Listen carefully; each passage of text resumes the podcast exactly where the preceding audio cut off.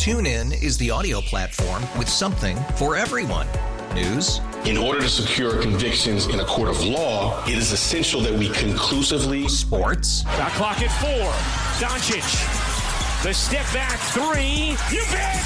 Music. You set my world on fire. Yes. And even podcasts. Whatever you love, hear it right here on TuneIn. Go to tunein.com or download the TuneIn app to start listening. So the Patriots in 2020 were number one in special teams. They were tw- in 2021 they were 18th. So if she said, "All right, Cam Achord, uh, step aside. Joe Judge is coming back. Fine, I'm cool with that. Joe Judge be the special teams coordinator. I'm, I'm all set with that." But now it feels like the reason Belichick puts out a statement like that is it's almost like he's trying to sell it to the fan base that hey, this is our guy. They're trying to prop it up that Joe Judge is essentially going to be in charge of the offense. Does anybody have faith that that's going to work whatsoever? I mean, the only time he really worked in terms of on the offensive side of the ball with the Patriots was in 19. I know he had a bunch of different roles, but in 19 he became the receivers coach. Uh, that was like one of the worst years the Patriots have had with receivers. Edelman was great, but he was banged up at the end of the season. N'Keal Harry, I'm not blaming Joe Judge for that, but you didn't get anything out of N'Keal Harry. You didn't get anything out of Mohamed Sanu. Jakobi Meyers like wasn't playing a whole lot as a rookie, and then he really showed signs in his second and his third year. So I don't know how much credit Joe Judge deserves for that because it seems like most of his maturation process, if you will, came after Joe Judge. Okay, and the the other thing I look at is this: all you have to know about Joe Judge is the guys that he surrounded himself with, with the Giants in terms of how he wants to run offense.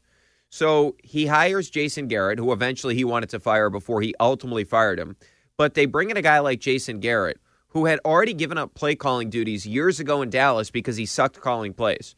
Remember, that was the big thing with Jason Garrett at the beginning of his career. Oh, he's such a good play caller. We need Jason Garrett to be our play caller. And then eventually the Dallas Cowboys realized they suck. So they neuter Jason Garrett and they say, You're not calling plays anymore. So that's the guy that is the first offensive coordinator for Joe Judge.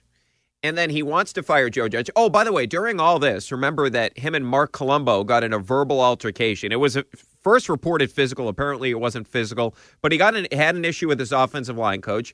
Then the next year, he's blaming Jason Garrett for the issues offensively, which I mean, Jason Garrett deserves blame. But why the hell would you ever have Jason Garrett as your offensive coordinator? It makes no sense to me whatsoever. The guy sucks. And then you know who took over for Jason Garrett last year? Who the next man up was? Freddie Kitchens. Freddie Kitchens. Okay, remember that guy with the Browns? He was atrocious. The guy sucked. So that all led to this. The Giants last year, they scored on just 27.5% of their drives. That was 30th in the NFL. You know what teams were worse than the Giants in score percentage last year? The Texans and the Jaguars. They were 31st in points per game, if you just want a raw number. 15.2 points per game. Only the Jaguars were worse. If you go over the last two years, they were 32nd in EPA per play. They were 32nd in dropback EPA. So they were one of the worst offenses of the NFL. And now, as somebody that wants to see a rookie quarterback heading into his second year make a leap, take a step forward, I'm supposed to buy into this whole Joe Judge scenario. And the other thing I'd mention is this, and I mentioned this briefly to Mutt. I have criticized Josh McDaniels, and I didn't like his scheme. I thought there could have been different things that they incorporated into the scheme. But it's very arrogant if you're replacing a guy that's been with this organization since what, again, 2011, 2012 ish, right? When he made the return after the one year in St. Louis, he takes over for Bill O'Brien. It's pretty damn arrogant if you've had a guy here this long and you're just going to replace him with somebody that doesn't even get the title offensive coordinator and nobody on the staff has ever called plays before. That to me is completely arrogant that the Patriots think they can just do this and as if as if their offense was so damn good last year. That's what irritates me about this whole situation with Joe Judge. Bill O'Brien, hell yeah, I would have been pumped about that. Bill O'Brien's had success in the NFL. He won the division 4 times. He was a good play caller for the Patriots. Now, I can look at some of the numbers with the Texans. I didn't like the early down play calling, 21st in EPA at early down play calling, but his offenses were pretty damn good. He uses new stuff, RPOs, he incorporates play action, and we've seen what he did with Deshaun Watson there in 2019. They had a really damn good offense.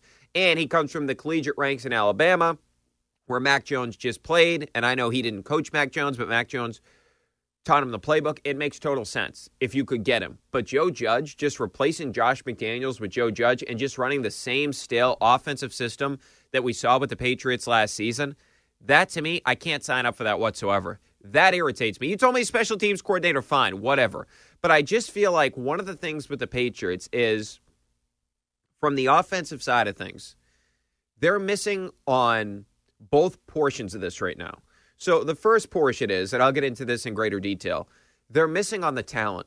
They don't have the talent right now at the skill positions, right? Now, look, they certainly upgraded in terms of getting Kendrick Bourne in free agency, getting Hunter Henry in free agency. We all know that Jonnu Smith was a miss. Hopefully, you get more out of the guy next year. I mean, you can't get less out of the guy next year. So hopefully, you get a little bit more out of Jonnu Smith next year. But you don't have a great group of skill position players. I think we can all acknowledge that. So you don't have that, and you don't have the scheme. So you're really missing out on both things that help a young quarterback in the NFL. You don't have weapons, and you don't have a good scheme.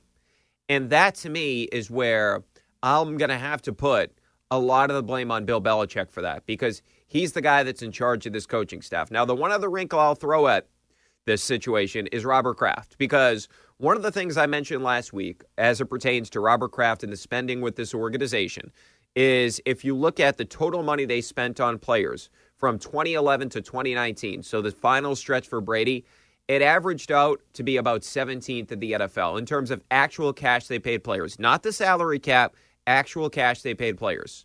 Well, when Tom Brady goes to Tampa Bay, his second year there, you know where Tampa Bay was? Second in the NFL in total cash spent on players, $230 million this year.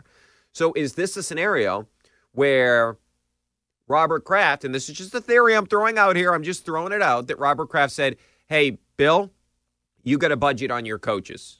And if that's the case, then some of the blame has to go on Robert Kraft as well, because you should not be having a young talent like Mac Jones trying to mature and grow up in this league and improve and not have the proper weapons around him.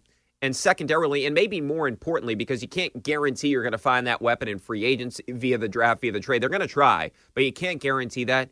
You should have a better play caller and you should have a good scheme. And I have no faith right now with Joe Judge coming back and being the de facto offensive coordinator that the Patriots are going to have a better scheme in 2022 than they had in 2021. And I felt they needed a upgrade in terms of the scheme from Josh McDaniels. And now you're going in the other direction. You're going with Joe Judge. You can convince me, and I've convinced myself. And I believe that if you look at some of the numbers, some of the stuff that Bill O'Brien has done at the collegiate level and at the NFL level, it would be an upgrade with Mac Jones pairing up with O'Brien rather than McDaniels. But this this is a downgrade, and it's a massive concern for the Patriots going forward.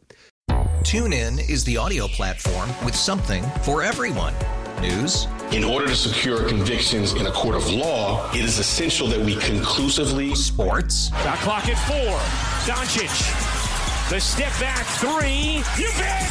Music. You set my world on fire. Yes. And even podcasts. Whatever you love, hear it right here on TuneIn. Go to tunein.com or download the TuneIn app to start listening.